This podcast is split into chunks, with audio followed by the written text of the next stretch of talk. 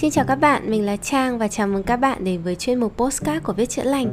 Chúng mình sẽ ra số mới và đều đặn các thứ sáu hàng tuần. Nếu mà các bạn có bất cứ yêu cầu hay là chủ đề nào đấy mà các bạn mong muốn mình chia sẻ, hay là có một khách mời nào đấy các bạn muốn lắng nghe giọng, thì các bạn có thể gửi yêu cầu về cho website hoặc là fanpage của Viết Chữa Lành nhé. Và bây giờ thì chúng mình sẽ đến với chủ đề của ngày hôm nay.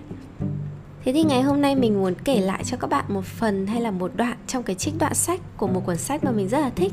Đấy là cuốn Mastery of Love. Cuốn sách này thì đã được dịch sang tiếng Việt có tên là Bậc Thầy của Tình Yêu, của một anh làm cùng cuốn sách Bốn Thỏa Ước ấy. Thì các bạn chỉ cần đi ra mạng hay là lên Tiki tìm cuốn sách Bậc Thầy Tình Yêu thì các bạn sẽ nhìn thấy cuốn sách này. Thế nhưng mà cái chương uh, mà mình muốn kể cho mọi người bây giờ sẽ là chương kể về một cái câu chuyện thần thoại Hy Lạp, và nói về cái câu chuyện là tại sao chúng ta không nên đi săn tình yêu, hay là tại sao chúng ta không nên đi tìm kiếm tình yêu. Vậy nếu mà tất cả chúng ta đã sẵn sàng thì hãy cùng nghe mình kể câu chuyện về nữ thần săn bắn, hay là câu chuyện đi săn tình yêu. Trong truyền thuyết Hy Lạp thì có kể về Artemis là một nữ thần săn bắn. Thì Artemis là một nữ thần săn bắn vô cùng thiện nghệ, vì cái cách nàng đi săn thì rất là thảnh thơi. Thật nàng rất là dễ dàng để đạt được những điều mà mình muốn, và nàng sống cực kỳ hòa thuận với cái khu rừng của mình. Mọi thứ ở trong khu rừng thì đều yêu mến Artemis cả, và được nàng săn bắn thì đấy là một cái niềm vinh dự lớn với bất cứ con thú nào. Artemis chẳng bao giờ nhìn giống như là đang đi săn hay là phải hùng hục để kiếm được con mồi cả. Tất cả mọi thứ nàng cần đều tự đến với nàng. Đấy là lý do tại sao mà mọi người tôn vinh nàng là thợ săn giỏi nhất, và cũng chính là một cái con mồi khó săn nhất ở trong cái khu rừng đấy. Hình hài con vật của nàng Artemis là hình một con nai thần kỳ, mà chẳng ai có thể săn được cái con nai đấy cả. Vậy thì Artemis sống hòa thuận ở trong khu rừng cho đến một ngày nọ, khi mà nhà vua hạ lệnh cho Hercules, là con trai của thần Zeus. Thế thì nhà vua yêu cầu là Hercules phải săn được một con nai thần, tức là chính là săn nàng Artemis đấy. Thì Hercules, người con trai bất khả xâm phạm của thần Zeus, đã lập tức nhận cái mệnh lệnh đấy, và anh ấy đi vào khu rừng. Khi mà con nai nhìn thấy Hercules thì nàng chẳng hề sợ hãi gì cả. Nàng cứ để yên cho Hercules lại gần hơn. Nhưng mà khi mà chàng chuẩn bị bắt được nàng thì nàng lập tức bỏ chạy, và Hercules thì không có cái cách nào để có thể bắt được cái con nai đấy cả, trừ khi là chàng trở thành một cái người thợ săn giỏi hơn cả Artemis. Thế thì lúc này thì chàng Hercules lập tức làm một việc, là chàng gọi điện cho Hermes, là người truyền tin của các vị thần, cũng là người nhanh nhất của các thế giới, để mượn cái đôi cánh của anh ta. Giờ đây thì Hercules đã nhanh được như Hermes rồi, và lập tức thì họ, anh cho rằng cái con mồi đáng giá nhất sẽ dễ dàng là rơi vào tay của chàng. Tức là lúc này thì Artemis đã bị săn, và bạn có thể tưởng tượng được cái phản ứng của cô gái này khi mà bị chàng trai Hercules săn đấy. Nàng bị săn và nàng cảm thấy rất là khó chịu, và nàng muốn giành lại cái công bằng này. Nàng muốn tìm cách để săn lại Hercules để, để gọi là hòa nhau ấy, và nàng tìm mọi cách để có thể bắt được anh. Thế nhưng mà Hercules thì giờ đã trở thành con mồi khá săn nhất thế gian rồi, và Hercules thì tự do tự tại, chẳng phải lo lắng gì. Còn nàng thì dù có cố gắng đến mấy đi nữa thì cũng không thể chạy nhanh được bằng chàng, và cũng không thể săn được cái chàng trai đấy. Thế thì lúc này ngay lập tức Artemis cảm thấy là nàng cần phải có được Hercules. Nàng chỉ có đúng một cái mong muốn mạnh mẽ, mãnh liệt nhất là phải có được chàng. Nhưng tất nhiên thì đây chỉ là một ảo tưởng thôi. Thậm chí là nàng nghĩ rằng là nàng đã thầm yêu trộm nhớ chàng Hercules rồi, và nàng muốn là chàng chỉ thuộc về một mình mình thôi. Điều duy nhất còn lại ở trong tâm trí của nàng là có được Hercules, và nó trở thành một cái nỗi ám ảnh. Nó trở thành một cái nỗi ám ảnh nhiều đến mức khiến cho nàng chẳng thể hạnh phúc được nữa. Artemis bắt đầu thay đổi. Nàng chẳng còn hòa thuận với cái khu rừng của mình nữa, tại vì giờ đây nàng săn mồi chỉ để thỏa mãn một cái mong muốn là có được cái con mồi đấy thôi. Artemis đã tự phá bỏ đi cái nguyên tắc quan trọng nhất của mình từ xưa đến nay, và nàng trở thành một cái kẻ săn mồi.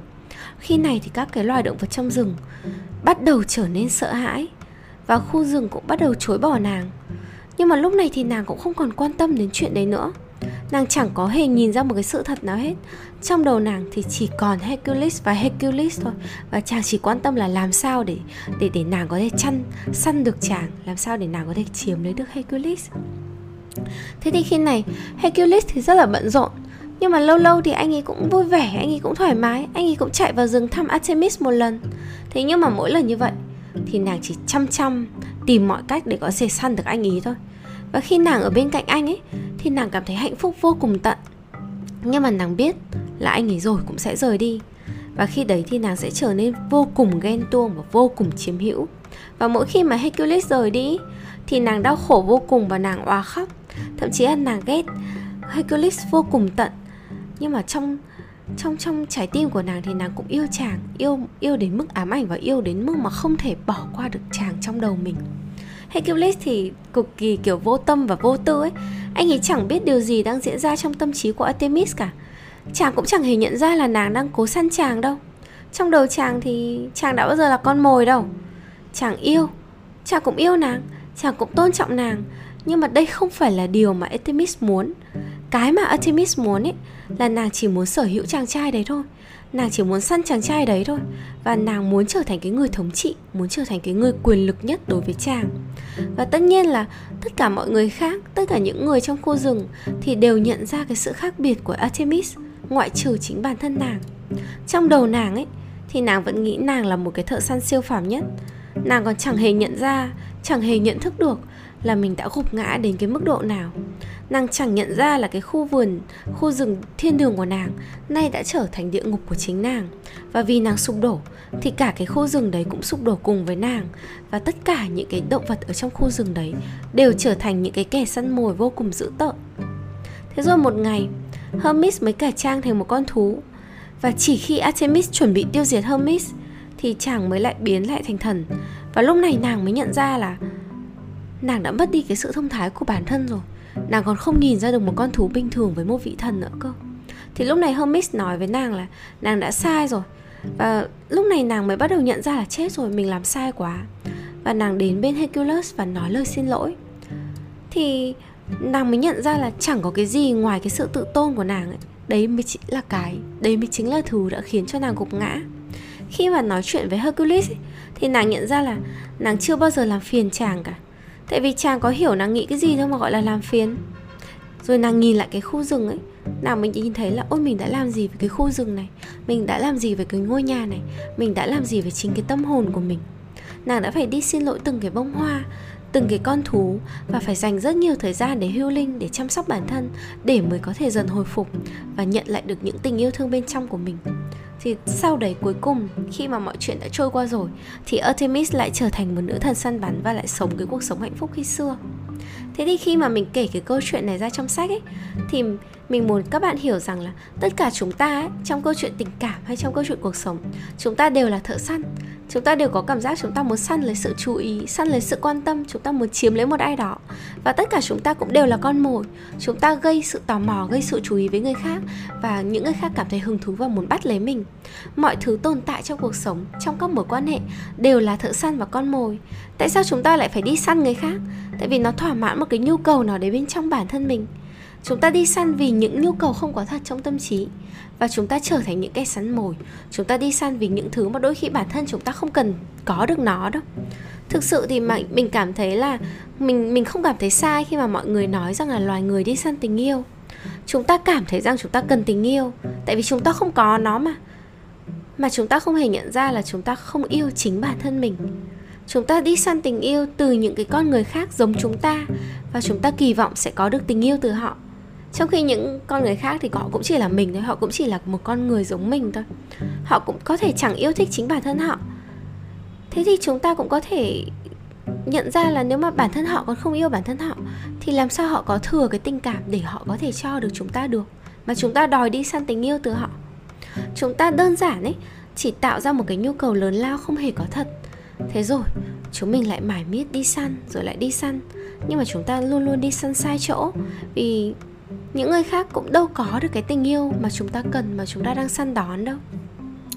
Vậy thì trong câu chuyện này, khi mà mọi người nhận thấy là Artemis nhận ra được sai lầm của mình, nàng mới trở lại là mình khi xưa. Vì mọi thứ nàng cần, nó đều có sẵn ở bên trong con người nàng rồi. Vậy thì chúng ta cũng vậy. Vì chúng ta cũng giống như Artemis, trước khi sụp đổ, trước khi chuộc lỗi, trước khi nhận ra sai lầm của mình, chúng ta đã từng đi săn tình yêu.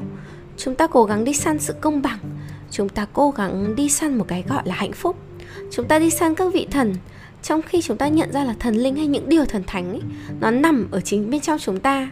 Mọi người còn nhớ cái câu mà nếu mà chúng ta đi theo đạo Phật ấy, thì các bà các mẹ rất hay nói đấy là Phật ở đâu? Phật nằm ở trong tâm, Phật nằm ở bên chính bên trong mình. An yên hạnh phúc nó không đi tìm ở bên ngoài, mà nó nằm ở bên chính bên trong mình. Vậy thì cái câu chuyện mình vừa kể ra ấy, đơn giản chỉ để nhắc bạn nhớ hay là để dạy bạn rằng đôi khi chúng ta cần phải đi săn, nhưng chúng ta không cần phải đi săn, chúng ta không cần phải đi tìm kiếm ở bên ngoài cái cuộc sống này, mà nơi chúng ta cần đi săn, nơi chúng ta cần đi tìm kiếm cái sự bình an, cái sự đủ đầy, cái sự hạnh phúc là chính ở bên trong mình. Nếu bạn nhớ lại cái câu chuyện của nàng Artemis, bạn sẽ luôn luôn nhớ rằng tình yêu có sẵn ở bên trong. Nếu chúng ta không có, chúng ta có thể xây dựng, chúng ta có thể nuôi đắp, chúng ta có thể làm một cách nào đấy để có lại được tình yêu ở bên trong mình. Loài người chúng ta săn nhau vì yêu hay là chúng ta săn tìm hạnh phúc thì chúng ta sẽ không bao giờ có thể thỏa mãn được cả. Vì chúng ta khó mà có thể tìm thấy được một cái thứ tình yêu mà mình cần được, và khó có thể giữ thấy một cái thứ tình yêu mà nó không xuất phát từ chính bản thân bên trong mình. Tâm trí của chúng ta không có cảm giác được, và cái nhu cầu của chúng ta không bao giờ có thể thỏa mãn được. Tại vì cái điều đấy nó không có bao giờ tồn tại. Nó chưa bao giờ tồn tại một cái tình yêu nằm ở bên ngoài cả.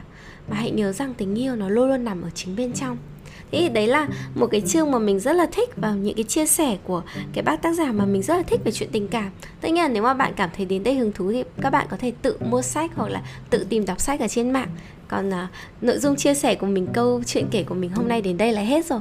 Cảm ơn các bạn và hẹn gặp lại các bạn ở các thứ sáu tuần sau nhé.